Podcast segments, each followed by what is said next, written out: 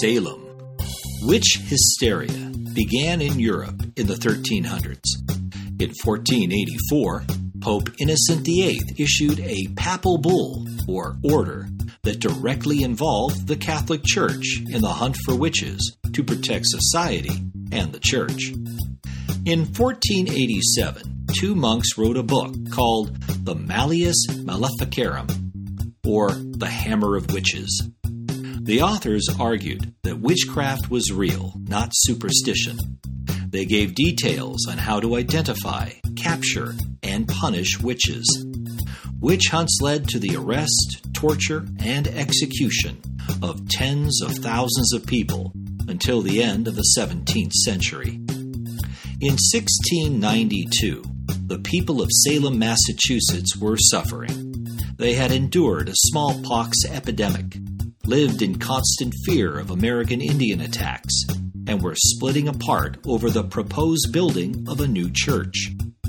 In this atmosphere of uncertainty, two Puritan girls played a forbidden fortune-telling game. Perhaps afraid of what they saw, or some other psychological ailment, the girls began displaying fits and convulsions, and claimed the source of their agony came from three people practicing witchcraft. The accused, all women, went on trial.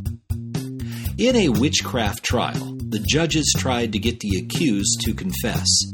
Experts on witchcraft believed a person pleading guilty had been released from the devil's power and was therefore no longer a threat.